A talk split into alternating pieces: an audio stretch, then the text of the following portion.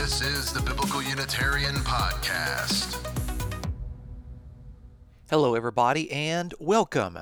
You're listening to the Biblical Unitarian Podcast, the podcast that aims to start conversations about the oneness and unity of God and about the humanity of Jesus. Thank you so much for joining us today. My name is Dustin Smith, and as always, I will be your host. This is episode 152 entitled The Unholy and Holy Triads in the Book of Revelation. It is not uncommon for scholarly sources to portray the three primary antagonists in Revelation as the unholy Trinity. Now, the three antagonists of Revelation consist of the satanic dragon, the beast from the sea, and the beast from the land. Although the beast from the land is later called the false prophet, so within this podcast, we'll just refer to it as the false prophet. Now, when scholars describe these three as the unholy trinity, the term is clearly being used loosely. These scholars are not suggesting that the dragon, the beast, and the false prophet are three co equal, co eternal, and co essential persons. So it's probably more accurate to describe this grouping of three as an unholy triad rather than an unholy trinity. An example of how this is just so commonly used and not used very carefully can be found in Michael Gorman's otherwise excellent book, Reading Revelation Responsibly. I'm going to give you an excerpt from page 123, where he says that the unholy trinity of Satan and the two beasts parody the God Christ Spirit. And then in a footnote, he says the parallels are rather stunning. In each trinity, the first member, God the Father, Satan, is the source of the power and rule of the second, the Lamb slash Son, the beast from the sea. Both the first and the second are worshipped. Both the first and the second resemble figures from Daniel chapter 7, and the third, the Spirit, and the beast from the land, promotes and speaks for the second. That's in Michael Gorman's book, Reading Revelation Responsibly, page 123. And that demonstrates the problem that is resulting in this week's episode. So, in this week's episode of the Biblical Unitarian Podcast, we will look at this unholy trinity within the book of Revelation. We will assess its three antagonists and determine if, quote unquote, trinity is really an appropriate word to describe them. Then we will look at how these three are the evil counterparts to three positive antagonists within the book of Revelation looking to see if these three protagonists are actually the Father, Son, and Holy Spirit. I also need to point out at the beginning of this episode that I will be employing the historical critical method as it pertains to interpreting the book of Revelation. This means situating the book of Revelation in its first century Greco Roman setting and asking how the contents of the book of Revelation would have been heard and interpreted by its original readers, specifically those Christians living in the seven Christian communities of Asia Minor. Those interpreters of Revelation who do not have a regard for the historical critical method who think that the beast is someone like Obama or Joe Biden and that the mark of the beast is the credit card or some sort of microchip, these persons will probably be disappointed by this presentation. So, sorry about that. Does the supposed unholy trinity prove that the book of Revelation teaches a actual holy trinity? Let's find out on this week's episode of the Biblical Unitarian Podcast. Our first point today is looking at the unholy triad in Revelation. We've already determined that this unholy triad consists of the dragon, of the beast from the sea, and the beast from the land, otherwise known as the false prophet. So let's look at the passages in which these characters are described. The First one is coming out of Revelation chapter 12. I will start in verse 3. Then another sign appeared in heaven, and behold, a great red dragon, having seven heads and ten horns, and on his heads were seven diadems. That's chapter 12, verse 3. I'll skip down to verse 7.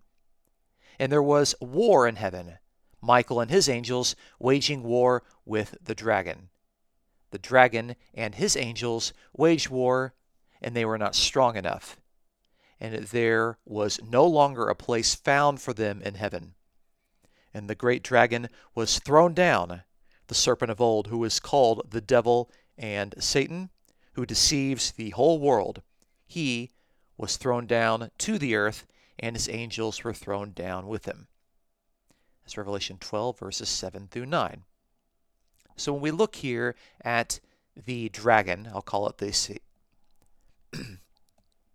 the satanic dragon, we can determine a great many characteristics of this antagonist.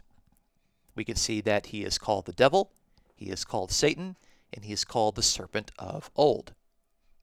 We can also see that he has seven diadems upon his seven heads.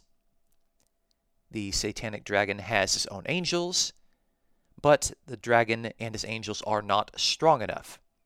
Therefore, they have lost their place in heaven. And we also learn that the dragon's time is short. After being expelled from heaven, he continues to deceive the entire world. So that is enough about Satan, the satanic dragon. Let's move on and look at the first beast, the beast from the sea. This is in chapter 13. I'll start in verse 1. And the dragon stood on the sand of the seashore.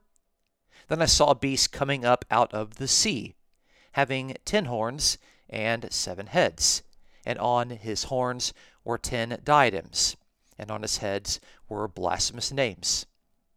And the beast which I saw was like a leopard, and his feet were those of a bear, and his mouth like the mouth of a lion. And the dragon gave him his power, and his throne, and great authority. I saw one of his heads as if it had been slain, and his fatal wound was healed. And the whole earth was amazed and followed after the beast. They worshiped the dragon because he gave his authority to the beast, and they worshiped the beast, saying, Who is like the beast, and who is able to wage war against him? That's Revelation 13, verses 1 through 4. So this right here is the beast from the sea. I'm just going to refer to it as the beast from here on out, even though there are two beasts presented in Revelation chapter 13. This beast has similar features to those belonging to the satanic dragon. Both the dragon and this beast have seven heads and they have ten horns. Now, we wouldn't automatically assume that just because the dragon and the beast have similar features, that they are actually the same being. No, we would understand that the completeness of the seven heads and the power of the ten horns that formerly belonged to the dragon have been shared with this beast, just as the text says that the beast has received the authority from the dragon we can see specifically that this beast is described as an animal. It has animalistic features. There is some interesting imagery used of having died and come back to life. That's going to be very important later. This beast gets his power, his throne, and his authority from the dragon, so it's clear that they are not co equal, but this beast is someone that we would consider highly exalted and highly authorized. This beast is the recipient of worship, and there is a wide boast which claims who is like the beast.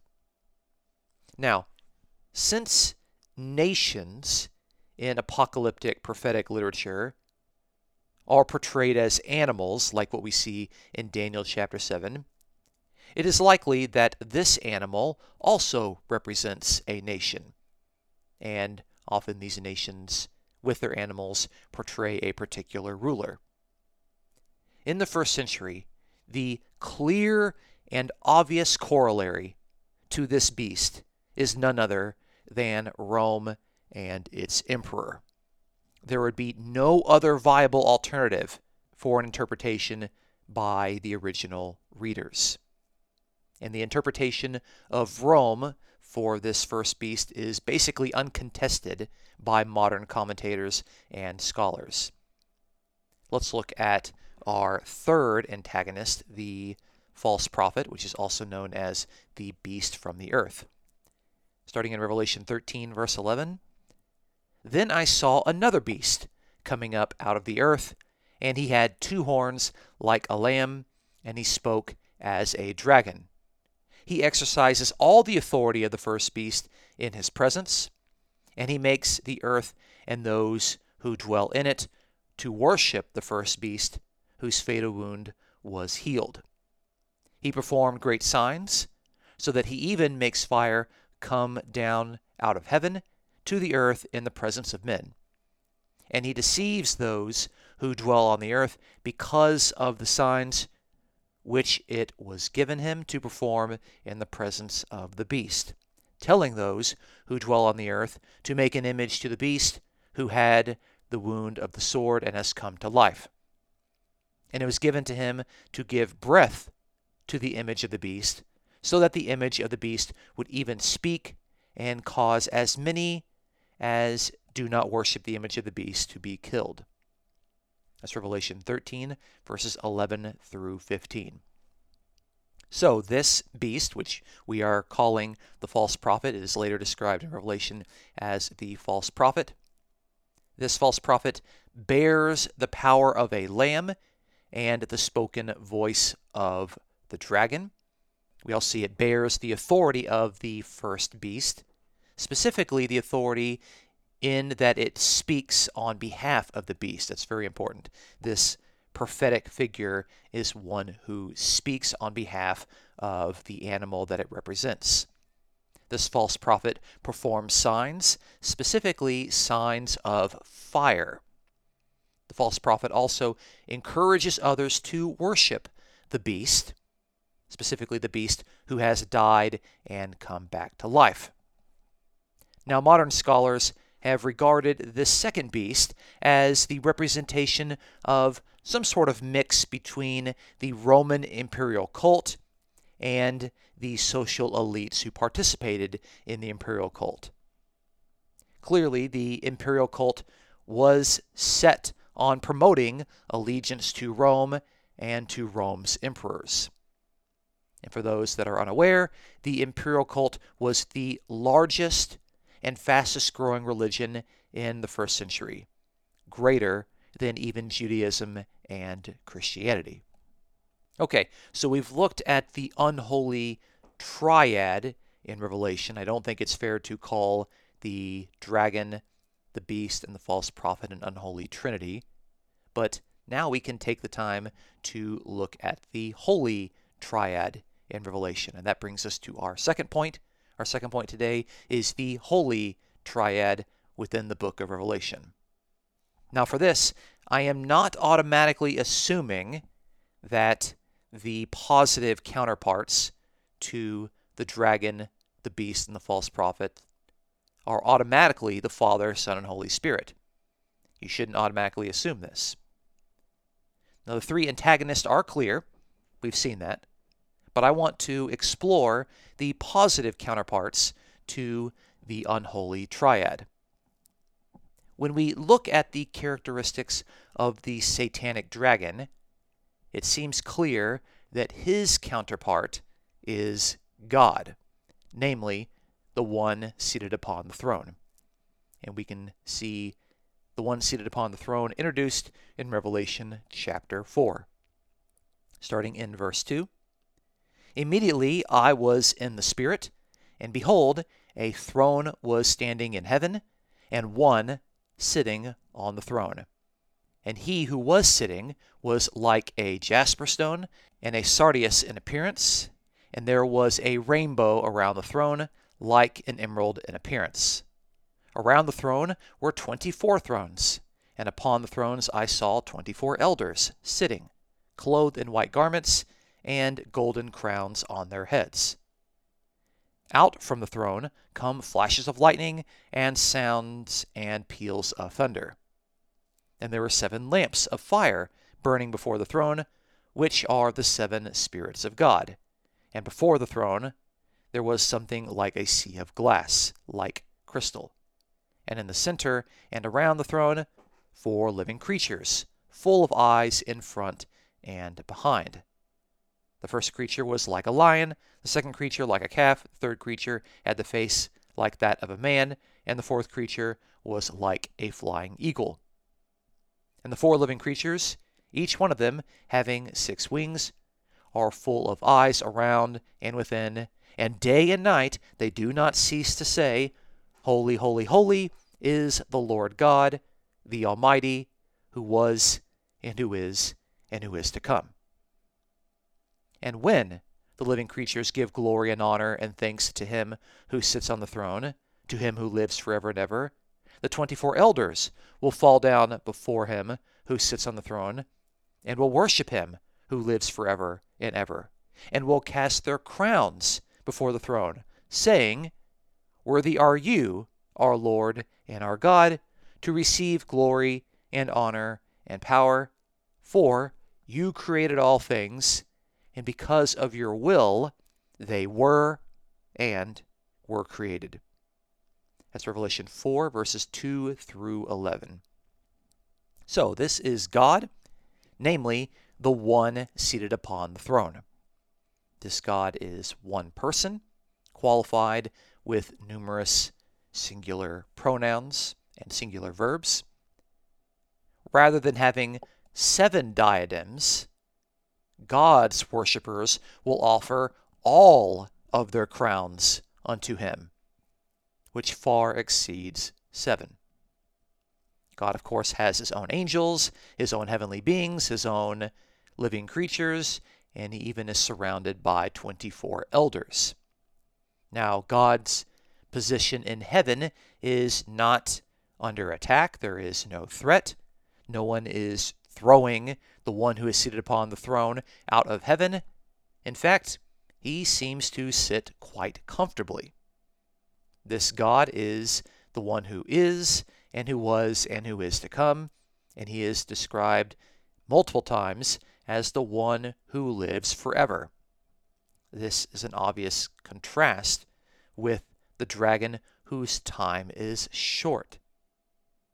Now, rather than deceiving the entire world, the one who is seated upon the throne is the one who created the whole world and its inhabitants.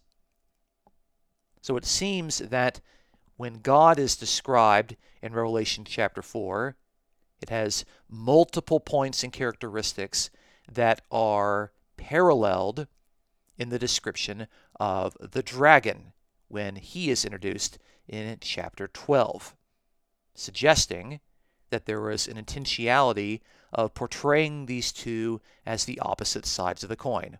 One is the protagonist, the true God, and one is the antagonist, the satanic dragon.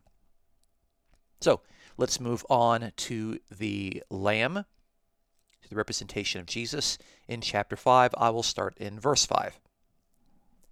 One of the elders said to me, Stop weeping. Behold, the lion that is from the tribe of Judah, the root of David, has conquered so as to open the book and its seven seals. And I saw between the throne, with the four living creatures and the elders, a lamb, standing as if slain, having seven horns and seven eyes, which are the seven spirits of God sent out into all the earth. And he came and took the book out of the right hand of him who sat on the throne. And when he had taken the book, the four living creatures and the twenty four elders fell down before the Lamb, each one holding a harp and golden bowls full of incense, which are the prayers of the saints. And they sang a new song, saying, Worthy are you to take the book and to break its seals, for you were slain and purchased for God with your blood men from every tribe and tongue and people and nation. You have made them to be a kingdom and priests to our God, and they will reign upon the earth. Then I looked, and I heard the voice of many angels around the throne, and the living creatures, and the elders, and the number of them was myriads of myriads and thousands of thousands, saying with a loud voice, Worthy is the Lamb who was slain to receive power and riches and wisdom and might and honor and glory and blessing.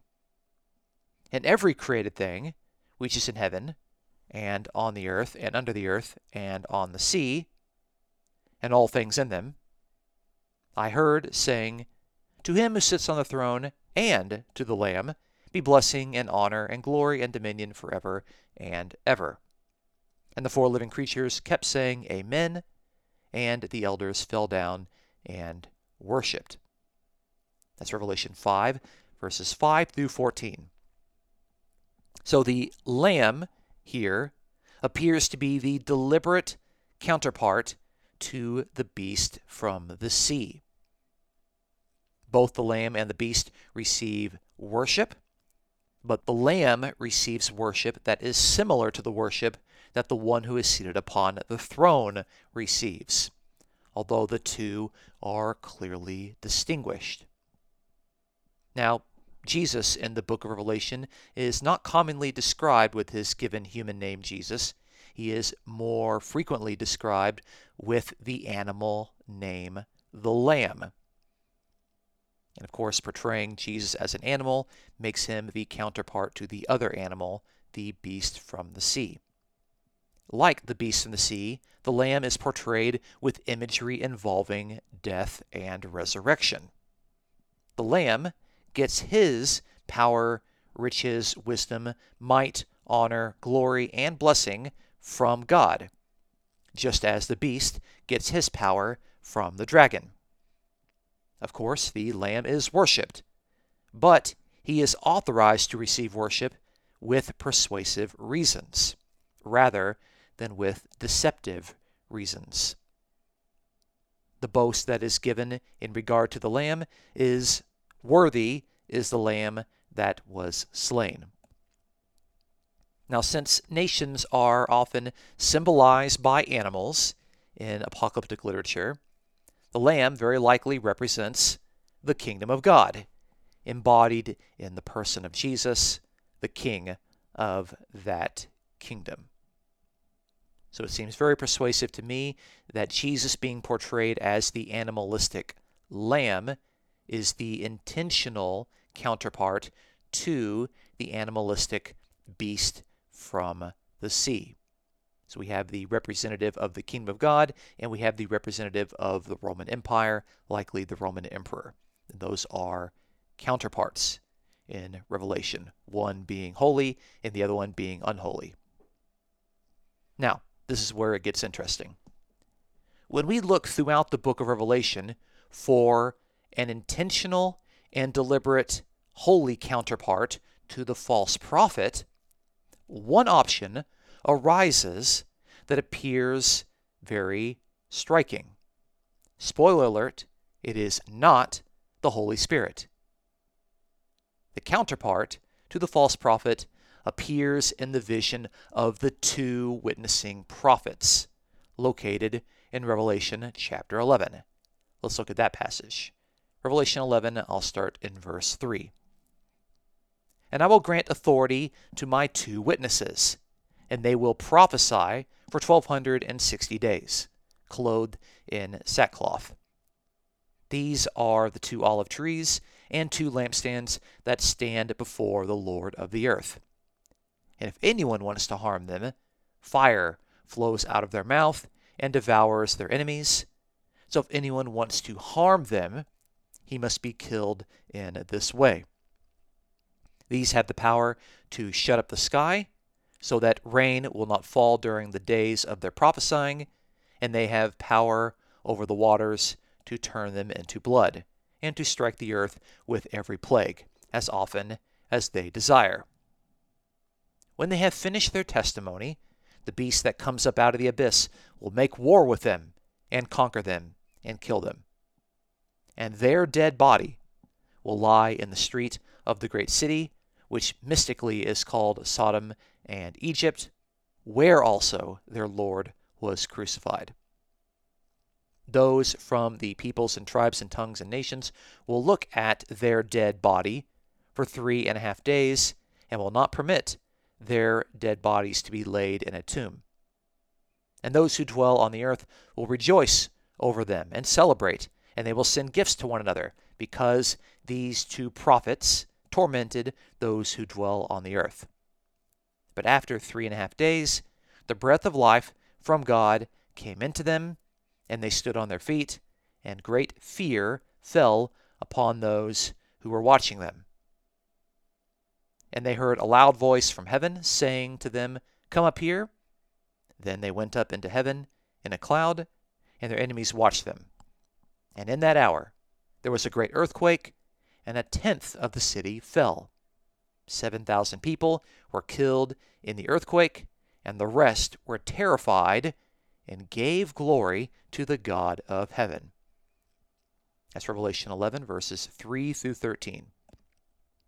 So we have these witnesses, these two witnesses, who are portrayed as bearing the authority of God, and they even possess the same title, witness, that was formerly used of Jesus himself. Therefore, these two prophetic witnesses speak on behalf of the Lamb, and they specifically imitate the Lamb's gospel preaching. The activity of these two individuals is described with the verb prophesy, and they are plainly called prophets. So these are the two prophets, arguably the counterparts to the false prophet. These prophets perform signs, and like the false prophet, one of their signs involves fire. This one coming out of their mouth, which is singular in Greek, indicating that these two prophets represent a single collective group. They are probably not referring to two numerical individuals. You can also see this later that when they die, they have a single body. And the life, death, and resurrection of these two prophets result in people giving glory and worship to the God of heaven, not unlike how the false prophet promotes worship. So, who are the two witnesses who are characterized as the positive prophets in light of the antagonistic false prophet? The majority of scholars today, and I think they are absolutely correct, regard these two prophets as the evangelistic mission of the faithful church when the church preaches the gospel that Jesus preached and when the church resists accommodation with empires that are not aligned with the true God. In other words, the two prophetic witnesses represent the body of Christ when it faithfully preaches and when it remains faithful to the temptation of accommodation. So, in conclusion, we have observed that the book of Revelation has a holy triad and an unholy triad.